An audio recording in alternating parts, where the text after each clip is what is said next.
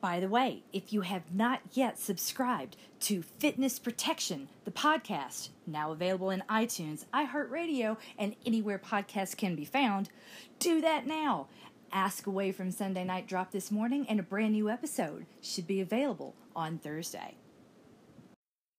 If you need someone to talk you out of buying those shoes you really, really like, don't look at me. Hi, this is Coach Sarah, and this is the Morning Mantra. Hi, my name is Sarah Axelrod. I'm a run coach, a lover of poetry, and a person who cares about your well being.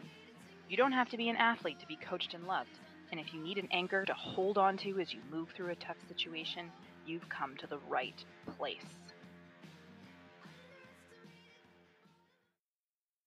Today's mantra is sink in. Sink in. My so called runversary is sometime around the end of June, beginning of July. And so it is that I recently, on some undefined day in the last two weeks, ticked over into my 15th year as a runner. I don't remember the exact day that I first laced up my super chunky men's size 8 Brooks Dyad shoes that the running store folks had fitted me into, but I remember that it was a revelation realizing that shoes could be this comfortable. Running wasn't supposed to be comfortable, not for me. I was ill fitted for everything at that time. The clothes I thought I should fit into but no longer did, for example.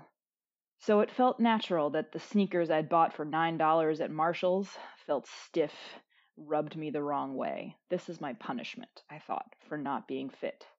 So I just needed to take it and get on with it. I don't think I would have lasted in those shoes as a runner.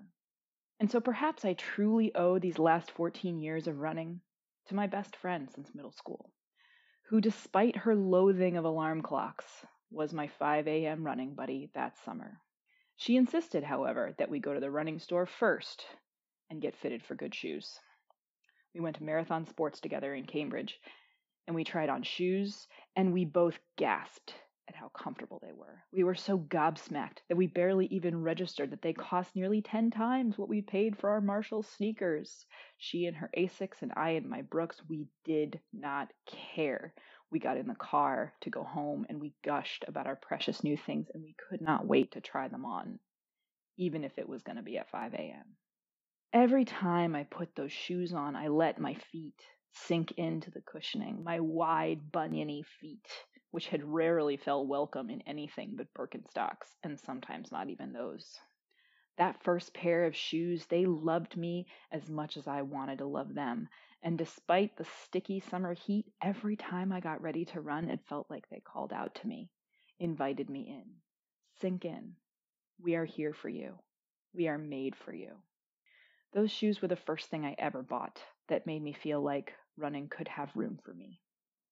For years, I wore nothing but Brooks because of how warmly they had embraced me that first time. That experience never left me. I want every single person listening to this to have their men's size 8 Brooks dyad, a place where they can sink in, be cozy, and be who they are, and not feel like they have to change in order to fit where they are. When you find it, don't question it. Whether it's a book that makes you feel good, a flavor of ice cream, a podcast, a best friend, a running group, sink in. Let yourself be loved by it. I promise you deserve it. You are coached, you are loved, and you are winning at life. And if you need more reasons to believe that, follow Morning Mantra Pod on Instagram. Don't forget, if you need a mantra, you can always ask for one at info at coachedandloved.com. Again, that's email info, I-N-F-O, at coachedandloved.com.